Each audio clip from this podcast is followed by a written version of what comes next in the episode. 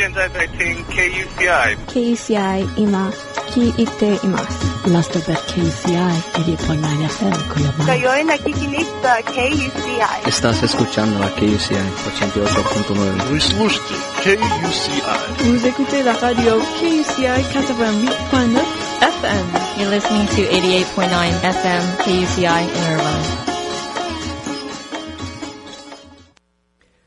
The views and opinions expressed on this program do not necessarily represent those of KUCI, its management, or the UC Board of Regents. For more information on this or other KUCI programs, visit kuci.org or kucitalk.org.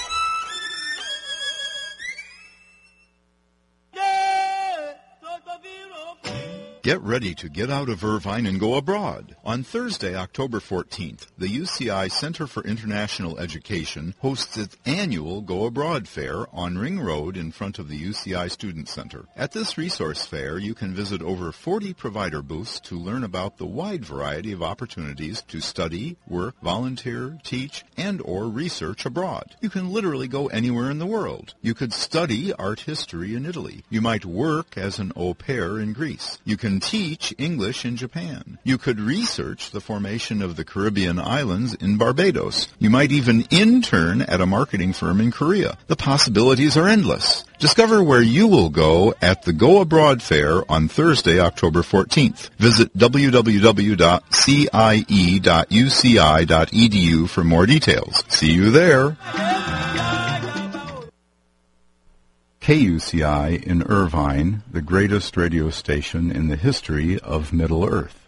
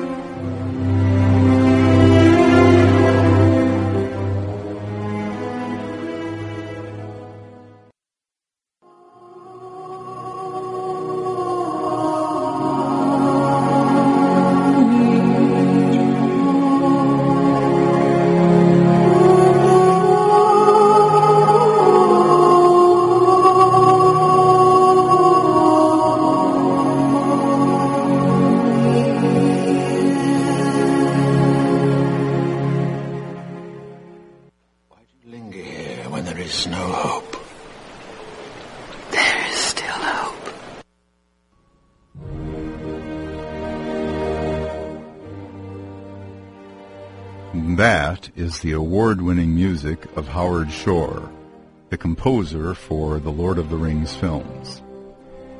Welcome to What Would Arwen Do? This is KUCI Irvine, the voice of the University of California at Irvine. What is What Would Arwen Do? If a Middle-earth elf lived today in Orange County, what might her life look like?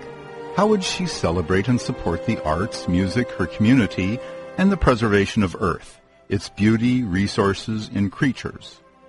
What would Arwen do? Some ask, what would Jesus do? Which is a very good question. But here I ask, we ask, what would Arwen do? You may be asking, who was Arwen? In The Lord of the Rings by Professor J.R.R. Tolkien, Arwen was an elf princess, the daughter of Elrond, a prince among elves, and Lord of Rivendell, a magical place of healing, lore, and wisdom. Hmm, perhaps not unlike the community here at UC Irvine. Arwen was also a beloved daughter of the universe, as are all the women of this fair celestial home called Earth, or, in Elvish, Arda. I believe she understood the principle of noblesse oblige. With great privilege comes responsibility. She embodied the archetype of a true princess of the light. Through her courage, wisdom, beauty, and her sense of humor, and service to others. In Tolkien and The Lord of the Rings, A Guide to Middle-earth, Tolkien scholar Colin Duriez writes, In his invented mythology of Middle-earth, Tolkien intended that his elves were an extended metaphor of a key aspect of human nature, This elven quality in human life was a central preoccupation of Tolkien's. Elves, like dwarves, hobbits, and the like, partially represent human beings. In Tolkien's mythology, elves represent what is high and noble in humans. In particular, they represent the arts in their highest form, work done in the image of God in his created world. I believe this elven quality exists in every person and yearns for expression through gifts, gifts of creativity, nobility, and service. So, having the incredible privilege of having a public affairs show here on KUCI Irvine, 88.9 FM, in California, Orange County, and being friends with an elf in Orange County right here by the Middle Earth campus of UCI, when things come up that I want to think more deeply about, I like to ask my elf friend Tani Tanuvial the question, what would Arwen do? I am Milo Lomsdown, and with me today is my weekly guest, my weekly elf guest, Tani Tanuvial. We are streaming live on the internet, but we'll get more to that later. Right now, it's time to talk to Tani. Good afternoon, Tani. Mae govannen. Oh my gosh, it's so exciting to be here with you again. It's very exciting, and you know we elves are always loving a new adventure. And myself, having been the host, the elf host of What Would Arwen Do for a little over five years now, with you uh, during this last year as my Hobbit co-host, we thought it would be what, well, I guess it was originally me. I had to coax you into it a bit. How fun it would be if we got to change places and you got to experience what it would be like to host the show, and run the board, and do all the intro, and I would get to be on this side experiencing the radio show from a completely different aspect than I would if I were hosting the show. And here we are having a brand new adventure. Every week with you, Elf Princess, is a wonderful adventure. Well, we should welcome our friends in Orange County here on the campus of the University of California at Irvine, one of the great universities of the world, with the Donald Bren School of Computer and Information Science, a brilliant school, not to mention the medical school, which is one of the best in the United States, not to mention the brand new School of Law with Dean Erwin Chemerinsky, the leading constitutional scholar of our time, in its now second year. Mm-hmm. So welcome to all the faculty and staff and especially the students. Well, this is what would Arwen do for Tuesday, October the 5th, 2010. And we have various things to talk about. We're going to be talking about uh, circuses. We're going to be talking about the Back Bay Cleanup Day. We're also going to Yes. be talking about movie news for The Hobbit. But I'd like to start with a reading from The Return of the King, the third part of the extensive epic novel The Lord of the Rings. And in the chapter of, of part five, the first chapter of book five is the chapter Minas Tirith. One of my favorite parts is the description that Tolkien has of Minas Tirith, which I will now read. For the fashion of Minas Tirith was such that it was built on seven levels, each delved into the hill, and about each was set a wall, and each wall was a gate, but the gates were not set in a line. The great gate in the city wall was at the east point of the circuit, but the next faced half south, and the third half north, and so to and fro upwards, so that the paved way that climbed towards the citadel turned first this way, and then that way, across the face of the hill. And each time that it passed the line of the great gate, it went through an arched tunnel, piercing a vast pier of rock whose huge outthrust bulk divided in two all the circles of the city save the first. For partly in the primeval shaping of the hill, partly by the mighty craft and labor of old, there stood up from the rear of the wide court behind the gate a towering bastion of stone, its edge sharp as a ship keel facing east. Up it rose, even to the level of the topmost circle, and there was crowned by the battlement, so that those in the citadel might, like mariners in a mountainous ship, look from its peak sheer down upon the gate seven hundred feet below. The entrance to the citadel also looked eastward, but was delved in the heart of the rock. Thence a long lamplit slope ran up to the seventh gate. Thus men reached at last the high court, and the place of the fountain before the feet of the white tower, tall and shapely, fifty fathoms from its base to the pinnacle, where the banner of the stewards floated a thousand feet above the plain. Mm. What an amazing description, and we see it realized brilliantly by Peter Jackson's Oh. Weta Workshop people in that wonderful digital set that we see in the Return of the King film. I think I know the first time I saw Minas Tirith, it was it was breathtaking. You know, the white city of Gondor, and I don't think I could have imagined it any any better than what Peter how Peter Jackson uh, brought it to the screen. It was it, it was very breathtaking. Now you may wonder why am I reading this Why today, October 5th? this? Well, because What there's is the this relevance, my the- dear Hobbit? What is what has this got to do with anything? Yes. Well, the phrase "high court" is used, Tani. Mm. You dear elf princess. The phrase "high court" is used of that area where we see near the end of the third film, King Aragorn was crowned. Yes. And high court means another thing. In American English, it means the Supreme Court.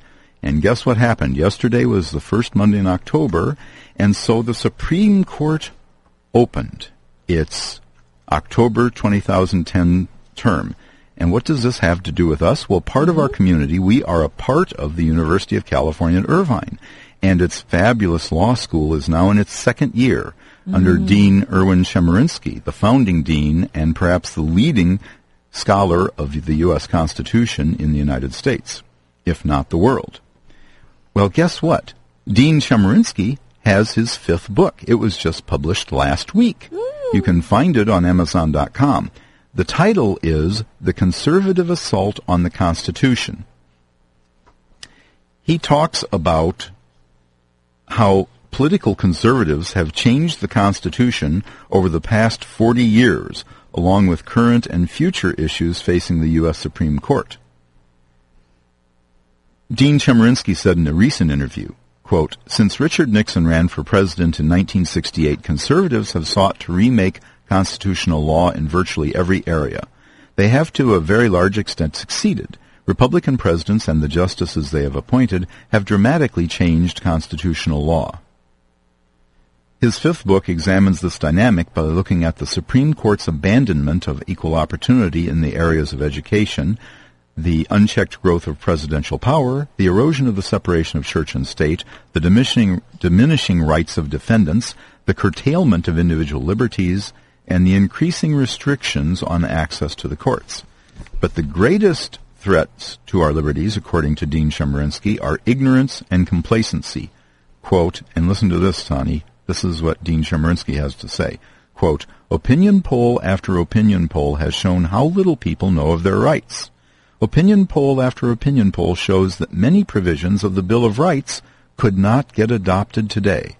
I think that the greatest threat to liberty is people taking it for granted. Mm. And that is a very, very sad commentary. But I mention it as there is a new book by Dean Chemerinsky, and this, if you have read his, his many articles and his several books, you understand what not only a deep, deep, fabulous legal mind he has, but if you look at Amazon.com, you'll be able to read some pages from his new book, as well as his other books. You'll be able to see uh, some pages from his new book, The Conservative Assault on the Constitution, and it's just wonderful writing. It's very relevant writing. It's not dry and theoretical or highly technical, but it is writing that is relevant to us today. And I think that these things are are very important. Um, when I first started doing What Would Arwen Do over five years ago, I declared this a politics-free zone.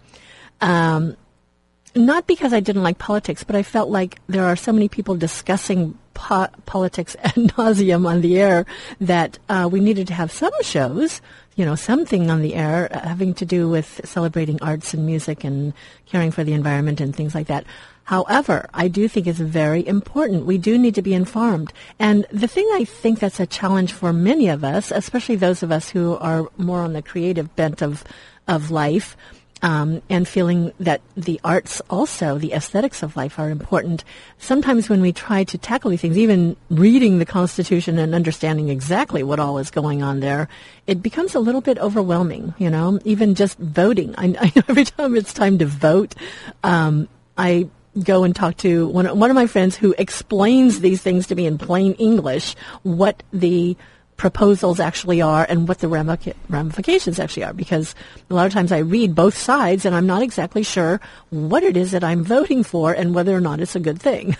well, absolutely. And again, this And of course we have elections coming up in just uh, just in, in November. just a month, right? It's about a month from today, the first uh, Tuesday after the first Monday in November Mm-hmm. Right. here in the United States. We, of course, like to welcome our international listeners. I know that we have listeners on podcast from Toronto, Canada, for instance, Hmm. an old friend of mine. So a shout out to Martin. But uh, yes, here in the United States, the elections are one month away, basically, and uh, this should be a politics-free zone. However, Well- we are the voice of the University of California at Irvine and J- Dean Chemerinsky. Whether you agree with his views or not, he is such a brilliant mind and such an excellent communicator. I was privileged several weeks ago to listen to his lecture on the Constitution uh, near just a couple days before Constitution Day. Right. And his lecture at the Orange Coast Community College was just brilliant. He did it without notes, just extemporaneous for 45 minutes. I would love to see that book. And I wasn't saying that the, you know, this about this being a politics free zone in the sense of saying, you know, we're not going to discuss any of those things because I think that there are times when, I mean, just things that you're passionate about are in a sense a political type of thing. I was just jokingly Right. saying, you know, that um, because there are times there are times when, you know, even artists and musicians have to understand so that we don't uh, give up our rights without realizing what is happening. So it's very important to stay That's right. informed. That's and right. and you say his book is available now? It's available today. Great. Wow. I wonder I wonder if we could ever maybe have him on. That And this this has relevance to the program today because for a moment we need to talk about something. Normally we're joyful and happy, happy-go-lucky elf and hobbit, but today we need to talk something somewhat more serious, something that has to do with justice. Yes, and this is something that is very dear to my heart. As anyone who's listened to the show, um, I am Tani Tanuviel, the resident KUCI Middle Earth elf, and I am passionate about the creatures of our fair planet. And uh, for some time, it's interesting because I grew up as a child, uh, occasionally going to the Barnum and Bailey circus, and thought it was just a wonderful thing.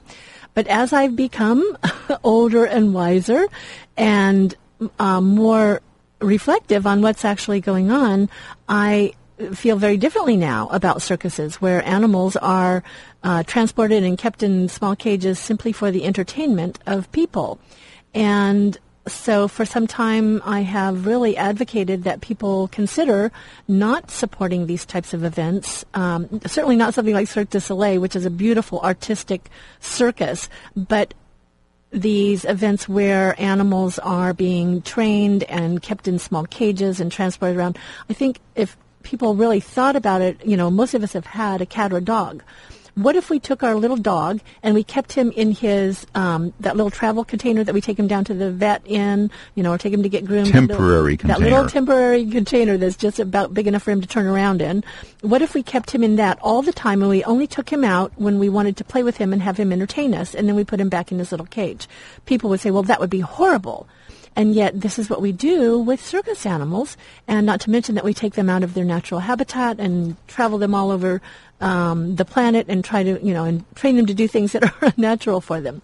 So last night there was an art, there was um, a mention of this in the news from an incident that had happened Saturday in the Ukraine where a circus lion attacked the trainer during the circus. Interestingly, um, an American family actually captured uh, footage of this happening. They had a video camera. But this is a situation where uh, on Saturday, um, they have a circus, circus tradition that goes back at least 100 years, and just because we've done everything for a really long time doesn't mean we can't create new traditions, as you and I have both done with regards to Thanksgiving and being kinder to our turkey friends. Um, but it says, but on Saturday, a performance of one of those circuses went horribly wrong, and an American family got it all on video. It says that um, the uh, lion, the video shows the initial attack of the Ukrainian lion, lion tamer uh, Oleksiy Pinko. It, it shows the trainer trying to keep the lion at bay with a steel rod. So again, here we're using steel rods to keep lions away. when lions are generally doing what they, you know, they have instincts. They have, you know, um, it said that kids were screaming. Some kids were only 10 feet away and there was just nothing but a net uh, separating them. So here we not only have animals being mistreated, but we have are jeopardizing children and families. Um, it says that the circus workers quickly attempted to hose down the angry lions, separating from their prey. Um, the crowd, including uh, Shepard's own two children, scream in terror. It goes on to say that uh, this re- uh, attack follows another dangerous inc- incident that was just a month ago at Las Vegas, Vegas uh, MGM Grand Hotel, where a, a lion turned on its trainer. While that attack happened behind a protective glass, uh, what was most horrifying about this week's attack Mila, was that a sheer net appears to be all that separates the lions from the circus audience of roughly a thousand people, many of them small children. So Doug Shepard, the guy who was videoing, said you have a handler from outside poking through the net, and then there's one inside who almost gets eaten, but the lions are after the trainer. It said afterwards, Doug said, I've been to some great circus performances there. My son said, I don't want to go to the circus ever again, and I don't blame him. So you also have this poor child, all these ch- children with these terrifying visions, you know, images of lions attacking people. And, you know, my, my heart is just, can we just think about some of these things and think about um, who we are as a people now? Um, sometimes things that were okay at a time, we hopefully grow a little wiser and more compassionate and realize that we need to make some changes. I don't think anyone would think it was ever okay to mistreat an animal. There's a big difference between this mistreat- mistreatment of animals purely for our own jollies, just for our own sort of temporary, transitory, you know, shock value, and the real use of animals, the productive use of animals, and the kind and evaluatory, that is, highly valuing animals that that we see. Right. The reverence that Zoe Saldana's character in the movie Avatar shows mm-hmm. for the wild beasts. Mm-hmm. Uh, and she says, yes, we, we do hunt them, and yes, you know, we do kill them and eat them, but but we treasure and we value their lives and we celebrate their lives, right. much as the Native Americans of North America absolutely treasured and valued and almost worshipped in a way the buffalo as when well, it was they, part of the natural circle of life. You know right. that that um, the animal provided food and and those people eventually their bodies went back into the earth as well. It you know it was a circle of life.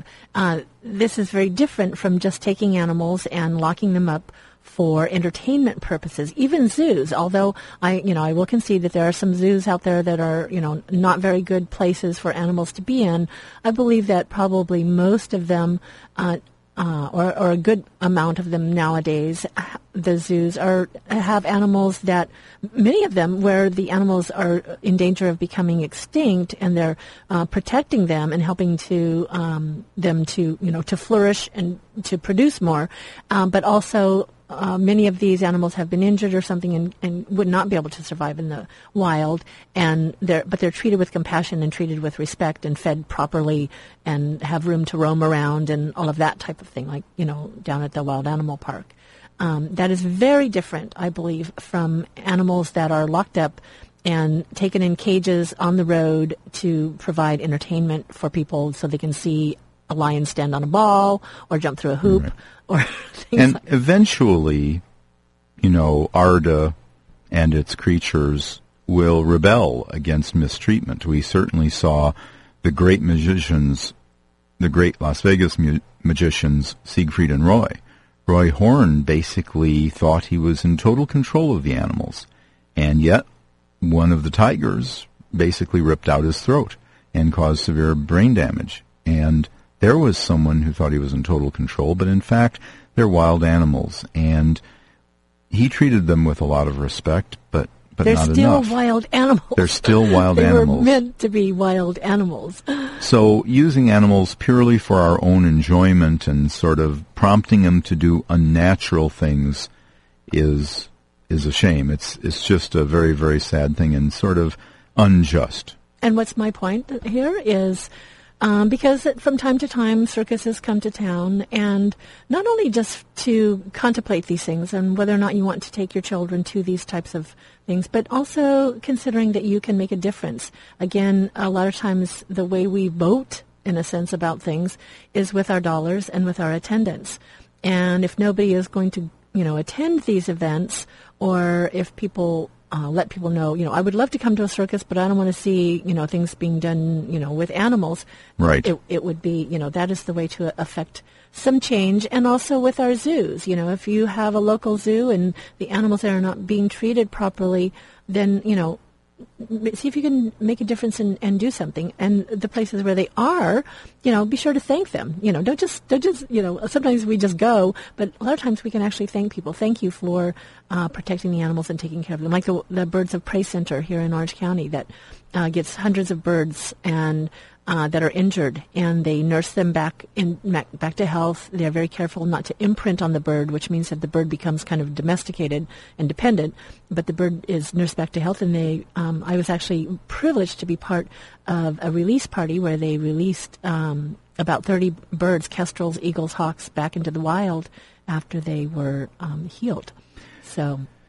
You know, and of course, we can I just say that um, we see in the Middle Earth, J.R.R. Tolkien and his dear friend C.S. Lewis, great lovers of animals, and in uh, in the books, in the uh, certainly in C.S. Lewis's books, Aslan the lion. Um, is you know the creator of Narnia and the Right. protector of the children. In J.R. Tolkien's uh, Middle Earth, uh, he was more inclined, I think, toward birds. We see the great eagles of Manwë that rescue.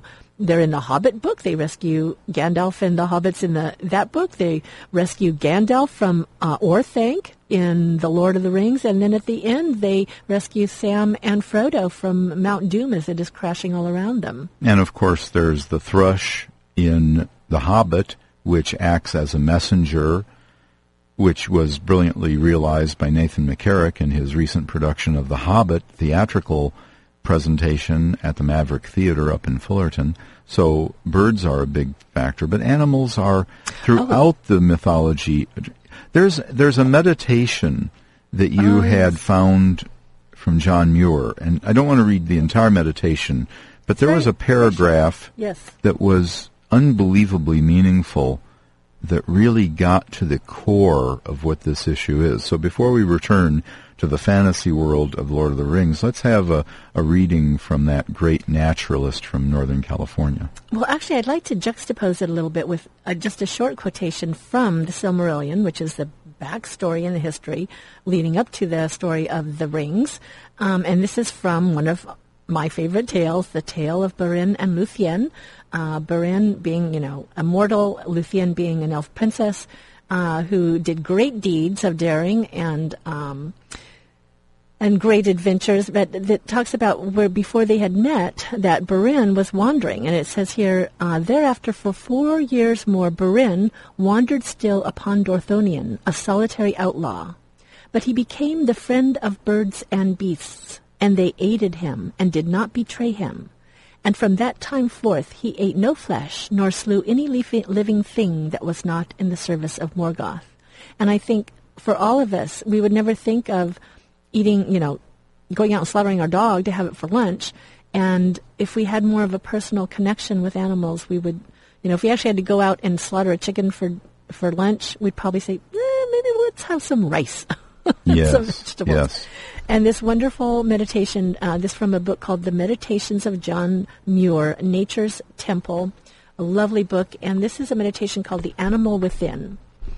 And he says, John Muir says, surely a better time must be drawing nigh when God-like human beings will become truly humane and learn to put their animal fellow mortals in their hearts instead of on their backs or in their dinners.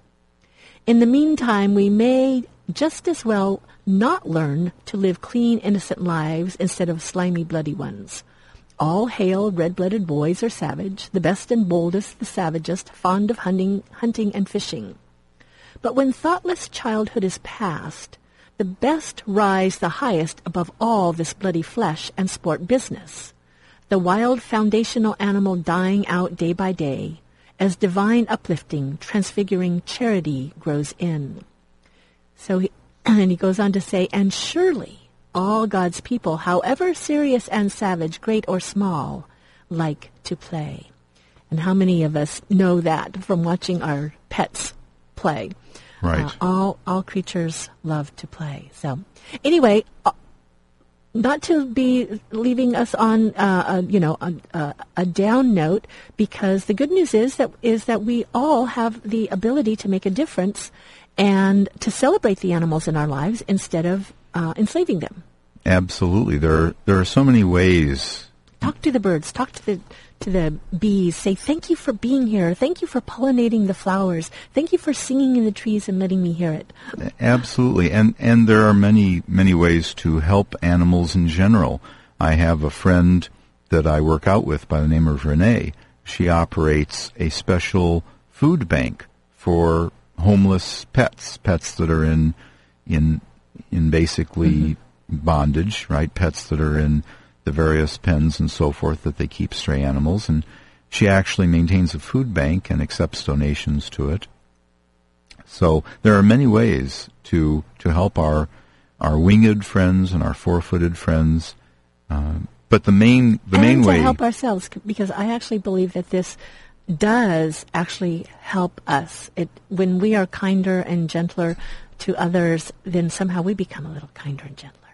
And I believe that's absolutely true. absolutely. So that's what Arwen would do, I That- believe. That's what Arwen would do, and this is this is the show. What would Arwen do on KUCI Irvine, the voice of the University of California at Irvine? You're listening to Milo Lomsdown, the Hobbit, and his weekly guest this quarter, Tani Tinuviel, the resident KUCI elf.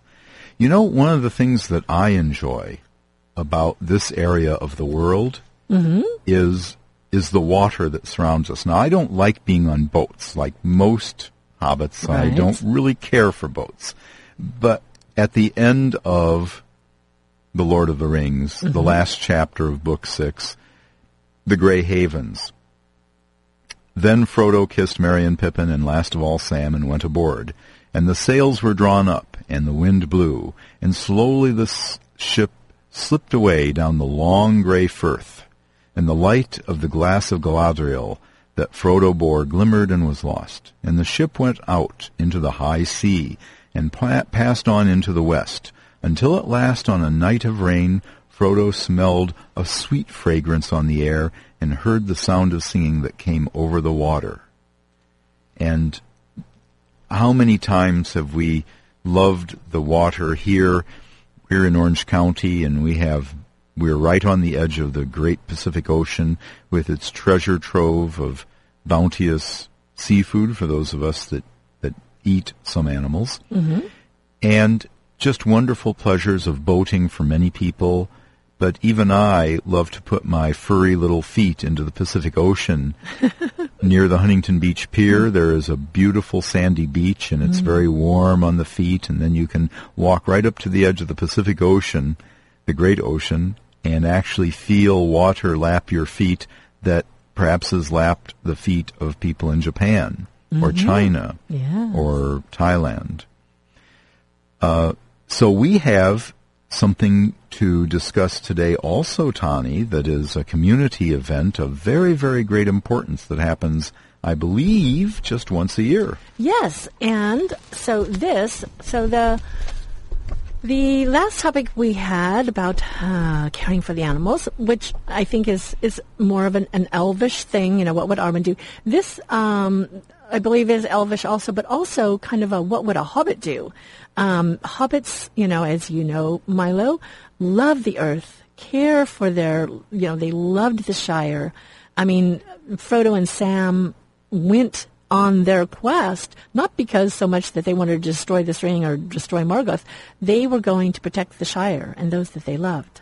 And it's very important to protect our, our potato fields and our wonderful broccoli fields, the mushroom areas and the carrot fields. We love all these vegetables from the earth. We're getting a little bit of rain today in the shire called Orange County, and it's just lovely to refresh the greenery of the earth and help the the plants grow that are currently growing. I get very excited whenever it rains because the trees all dance and are happy and the plants all dance and are happy and water's in the street and it makes the lights all brighter and it's just a very wonderful thing and I in my yoga classes I always whenever it's raining and I'm teaching I always uh, encourage my students to jump in a puddle because puddle jumping is will always make you laugh. Absolutely. Jumping in a puddle will always, I, you can hardly, I just don't think you can actually consciously jump in the middle of a puddle and splash it without it making you smile. So puddle jumping is a, is a good thing. So we have some news though. In, in weeks past, we have encouraged our listeners to think about getting involved with the Coastal Cleanup Day over at the Back Bay. And we have a little report on the efforts of volunteers at the Back Bay. And this was just uh, uh, Saturday, September 25th. And there was a wonderful little write-up about this in the um, Newport Beach um, ind- independent paper. Um, but I I like to share this, Milo, because I think it it shows what the diff- what dif- a difference one person can make. Because these were all individual volunteers. Some of them showed up as a family, but you know, thousands of people making a difference just by showing up and this was um, this was at the Back Bay. It was part of a larger event, which was at, is actually um, the 26th, the Coastal Commission's 26th annual California Coastal Cleanup Day, which is part of the International Coastal Cleanup Day. So um, here locally, it was over at the uh, Interpretive Center, and people got to go into the Back Bay, one of the last remaining estuaries on the California coast, got to go into areas that they normally do not have access to because those are protected places because of the um, endangered birds, especially, have their nests in there. So, by volunteering to help the back Newport Bay, in fact, you're not only helping the bay and your fellow humans, but you're helping yourself through this wonderful adventure that you cannot have any other time of the year. Absolutely. And it says here tens of thousands of volunteers across California gathered trash from creeks, rivers, lakes, beaches, and bays. According to the commission, volunteers picked up 692,203 pounds of trash.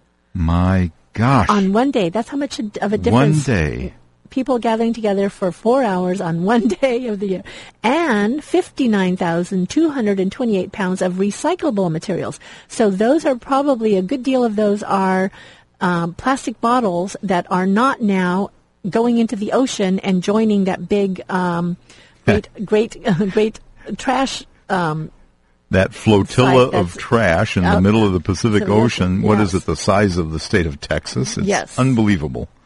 It says that more than 200 students from Newport Beach and nearby cities also joined in the effort to clean up the Back Bay.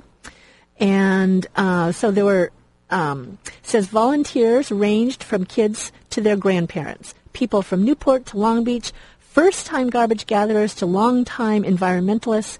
Everyone was on hand to clean up the coast. And it goes on to say here that um, Newport Bay naturalists and friends uh, volunteer staff.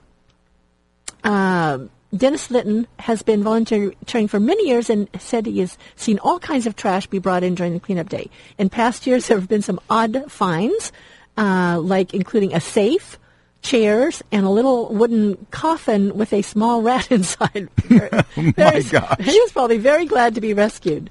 Um, Amazing. Yeah, but uh, so bizarre. It, it goes on to say most of the trash in the back bay comes from the 155, 54 mile square watershed that includes Tustin, Irvine, and other and parts of other cities, including Santa Ana, Costa Mesa, Lake Forest, and volunteers. So that includes the campus here at UC Irvine, and that and what that actually means is that everything that goes into the drains ends up into that in that river that drains into the back bay. So by making sure that trash is not going into the gutters.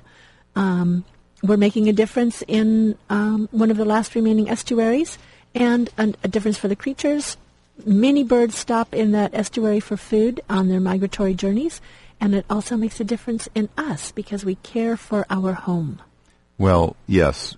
I mean, not only is it logical, I mean, as a practical hobbit, I have to tell you, it's always made sense to me that we should take care of our home. I mean, you don't let your home get dirty. If you do it, it's not pleasant to look at or smell. clean it up every once could in a be, while. could be dangerous to your health, so you clean it up once in a while, right? And the same applies to the air, right? Mm-hmm. You driving your automobiles around all the time using leaded gas 40 years ago, and we saw the near cataclysm that happened to Southern California air. And eventually the Air Quality Management District was established and the laws were established that got rid of leaded gasoline and went to unleaded gasoline. And the air quality has improved quite a bit. It's still not good, but it is much, much, much better Right. than it was. So we need to take care of the earth not only because it's the right thing to do, it's a precious gift, the earth, the air, the creatures, the creatures in the sea, the creatures on land, the creatures in the air. All of this is a precious gift uh, of Arda, our Earth Mother, and we have the the logical need and the moral imperative to take care of the earth and the air and the water and the creatures that are in all three. And the other thing is, the elvish perspective, is that it's really fun. You can go, when you go to these events and you do, volunteer work is one of the most wonderful ways to meet incredible people. Whether you're volunteering here at KUCI, whether you're volunteering over at the Back Bay, at your local shelter, um, at the Interpretive Center, um, going to a soup kitchen, you know, once in a while, you can meet some wonderful people who will change your life. So I think we have a little bit of music for a little music break, don't we? Something to celebrate a li- little bit of Hobbit things. Yes, we have a wonderful selection. I will announce it before. And and before you announce it, uh, just in case people are just tuning in, this is what would Arwen do on every Tuesday from 4 to 5 p.m. here on KUCI 88.9 FM in Irvine and streaming live on the internet at kuci.org. Welcome to all of our friends listening live and also after the fact on podcast from kucitalk.org or on iTunes. And yes, we have a wonderful and very, very funny. Well, we had sort of serious discussions. Now we get into the mean, wonderful, normal, fun-loving, joyful environment. And here is a wonderful selection from Fellowship, the musical parody of The Fellowship of the Ring, the original cast recording. This is a wonderful thing that the elf has shared with me. This uh, fellowship was originally directed by Joel McCrary, with a book by Kelly Holden and Joel McCrary, and music by Alan Simpson, and lyrics by the entire cast. yes. So from Fellowship, the musical parody, we are going to listen to the wonderful selection, It's a Hobbit Thing. This is KUCI Irvine.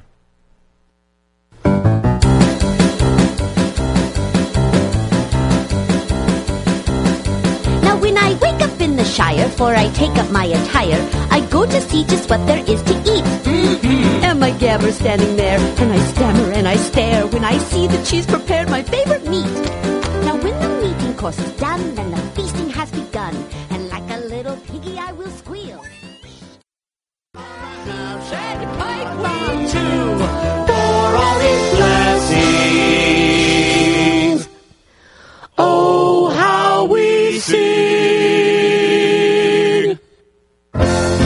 It's a hobbit.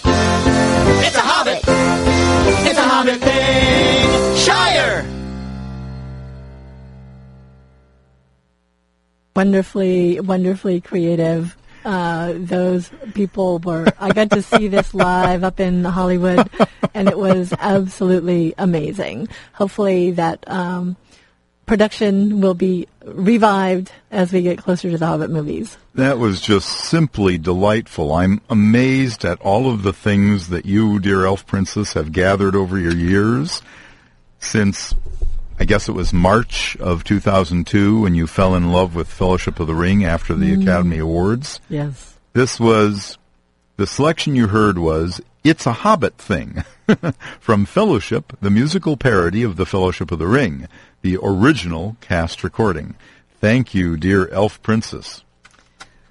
You're welcome. We elves always love a little bit of dancing and singing, and and it's interesting because if there was one thing I think that uh, Peter Jackson, uh, you know, in the story, in the Lord of the Rings story, you know, it is the waning of the elves, and there there's a lot of sadnesses of departing departing Middle Earth. However, if you look in the books, though, there was still much of merriment and singing and dancing going on at times, and uh, that was one of the things we didn't get to see too much of. And in The Hobbit, it's even they're even sillier.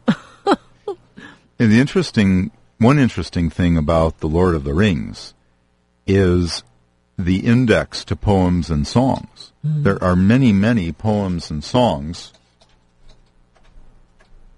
And as I do a quick count here, it looks to me like there's about 50 of them in the Lord of the Rings. Yes. So there was there was much there was serious poems, but there was right. much merrymaking. Absolutely. The road goes ever on and on. Well, oh my course, gosh, wonderful. Don't we love uh, in uh, the Fellowship of the Ring when the hobbits get to Bree and they're dancing on the tables? Oh you know, my and, and then Frodo falls off and the ring falls on his finger and everybody gasps.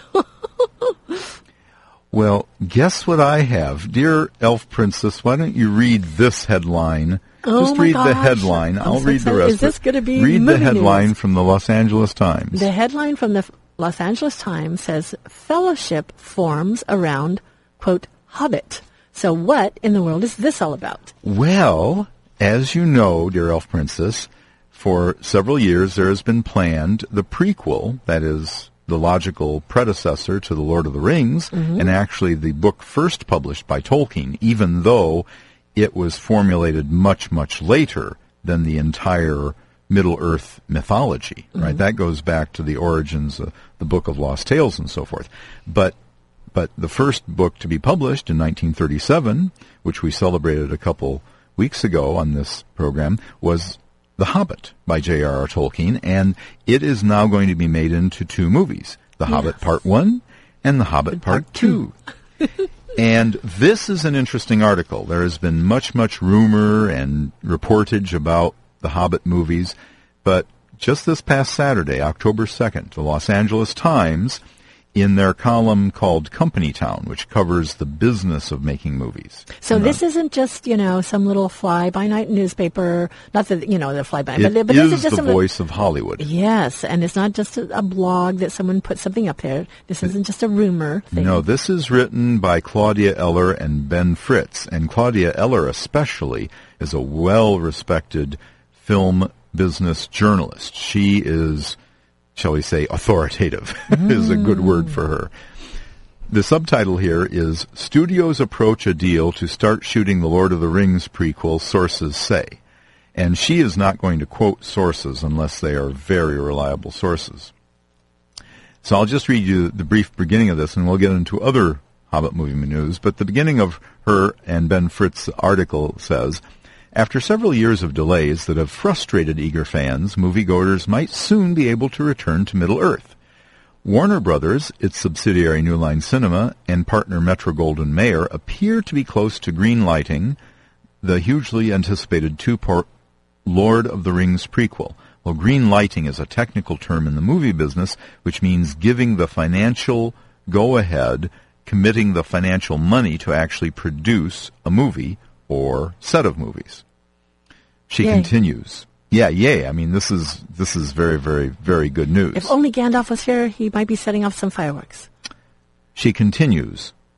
The Hobbit, according to several people familiar with the matter who spoke on condition of anonymity because they were not authorized to di- discuss it publicly, are quoted as the source for this. Barring a last-minute glitch, production could begin in mid-January so that the first of the two movies would be ready for a holiday 2012 release, hmm. according to people close to the project. And again, on this program, we had discussed the fact that Time Warner told its distributors to expect a Hobbit movie in December of 2012, the first part. It's going to be a two-part thing. Beautifully thought out and scripted by Philippa Boyens and mm-hmm. Fran Walsh, the great Peter Jackson, and of course Guillermo del Toro, the brilliant director of mm-hmm. Pan's Labyrinth and other wonderful movies like Hellboy and so forth, richly realized environments that he himself does the macro design for, much as Tim Burton does the macro design for his fantasies, such as The Nightmare Before Christmas or his Alice in Wonderland. Tim Burton himself is an artist and Right. actually sketches these things out. and as a matter of fact, currently has a museum show going on in New York. But that's another story for another day. If production doesn't begin by the first quarter of next year, the people said, The Hobbit will miss its planned release dates and likely will have to once again be delayed. So that's the only downside. But for her to be writing this, Mhm. it's very, very, very close. So when, but if they're going to start, uh, if they might start in January, then that would mean something needs to be decided and they need to finish the cast before January, right? That's exactly right. And now we get on to other movie news. Um, I wanted to mention that we have we have so much news to discover. I mean, the issue is, in fact, as of this morning, as the OneRing.net reports, Mhm. right, there is still actually not a physical change. It's just that it's getting within a millimeter, just a silly millimeter of being achieved. Even though there are many reports that Peter Jackson has agreed to be the director, has worked out a deal with the MGM bosses. Hmm. As a matter of fact, MGM is a co-financier and is a 50-50 rights holder on the project because MGM's debt of $4 billion does not have restructuring officially and finally signed off and agreed to, in spite of the Spyglass Entertainment offer, it's not actually, you know, done, done, super done, but very, very close to being green-lit. Sources are confident that filming could get underway by January as intended. Warner Brothers and its New Line division have been busying themselves recently with, among everything else, clearing up rights issues. Some little s- slight issues remain with the J.R.R. Tolkien estate. Mm-hmm. If Spyglass's restructuring goes through, if they're settled, then Jackson is expected to immediately sign on officially at that time. So, depi- despite the reams of drama, this is the OneRing.net writing, um, despite the dream- reams of drama surrounding the project, Bilbo Baggins returning to Middle Earth is a likely reality. So, We that are is very, that's very very, exciting very news. good news. Yes. Um, let's see what else we have. Uh, uh, another interesting thing that happened as a result of this financial thing is Philippa Boyens gave an interview to New Zealand's national radio's 9 to Noon show. This is reported by Oh. Altera on the Oh. OneRing.net.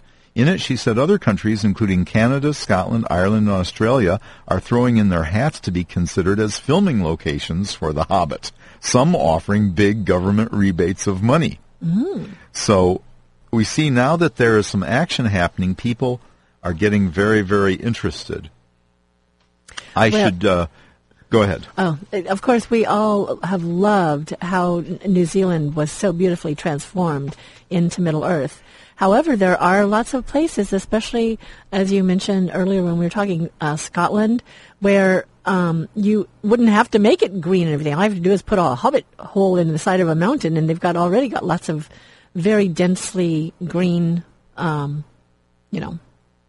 Right, you can imagine the forest Oh yeah. and the trolls. I mean, Scotland is the very image of the place where trolls might be. Yes, So these things are just, I think, fantasies. I think it will resolve. If you ask Milo, your faithful hobbit, uh, I believe What that it, does ho- what what would a hobbit think? I think that that I think what's going to happen is practical common sense will obtain, Mhm. will will occur, and they will shoot in New Zealand. yes, I think so too. One other piece of news: the music of the Lord of the Rings films is a new book, and it is released today, October fifth. Ah! For more information, you go, can go to Amazon.com. It's written by Doug Adams, a Chicago-based author and musicologist. In 2001, nine years ago, he was invited by Howard Shore to observe and document Shore's work on the Peter Jackson ah! films. And this wonderful book has not only the book talking about how the music came together and all the processes, but it also has a CD with it called The Rarities. Oh my goodness! Has the rarities. Of course, Milo has pre-ordered the book. It should arrive this week. Oh, my and then next week we will play, assuming everything works out okay, Right. we will play a little selection from the Rarities album. It has 21 unreleased music tracks composed by Howard Shore, as well as a conversation between Howard Shore and Doug Adams. Oh my gosh! Well, so we that's something that's to look what forward I get for to. spending so much time walking in starlight and gazing at the moon. I don't stay up on current things that are going on. But this is wonderful news. I'm very excited. And in case people are just tuning in to what would Arwen do here every Thursday from 4 to 5 p.m., our time is just about up. However, I would like to mention how people can contact us Oh, if they would yes. like if they would like to send us a little note to say hi or suggestions or asking- Questions, asking anything, Yeah. or telling us what you think? um, ask an elf, A-S-K-A-N-E-L-F E at yahoo.com. That's- And I want to thank you for giving us another wonderful show. It's quite an adventure being on this side of the console, I must say. There's part of me that just wants to jump over there and go, what's going on over there? I, I absolutely have And no you- idea. you This, are- uh, this is, this is wonderful. the console is way too complicated for a simple, down to the earth hobbit person like myself. Is, but this is this is so much fun. So we w- we have so many wonderful things lined up for the fall too. So I hope people will come back. oh, we have wonderful people we're planning to talk to. Hopefully next week we will have someone very special to be interviewed on this very program. Yes. So please tune in again next week. Meanwhile, this is Milo Loamsdown, a hobbit at your service, and Tani Tinuviel, the resident KUCI Middle Earth Elf. and this is KUCI FM Irvine, the voice of the University of California at Irvine. And why don't you announce our outro music, Tani? This uh, we'll be hearing Into the West, uh, sung by Co- Co- Coco B, who used to have a show here, maybe hopefully one day again, Yogi World, uh, but is also a singer in her own right uh, who um, recorded this version of Into the West because we don't play any mainstream music here. Annie Lennox does a beautiful job, but this B does a beautiful ethereal job with in, Into the West as well. And I want to say, uh, till I see you again next week, my dear Hobbit friend, Elen síla lúmenn' omentielvo, a star shines on the hour of our meeting. There is no question that a star shone on the hour of our meeting more than a year ago, Tani, you delightful elf princess. Well, we have a grand time, don't we? Thank you so much. Thank and to to all of our listeners, thank you for joining us on What Would Arwen Do here on KUCI FM Irvine.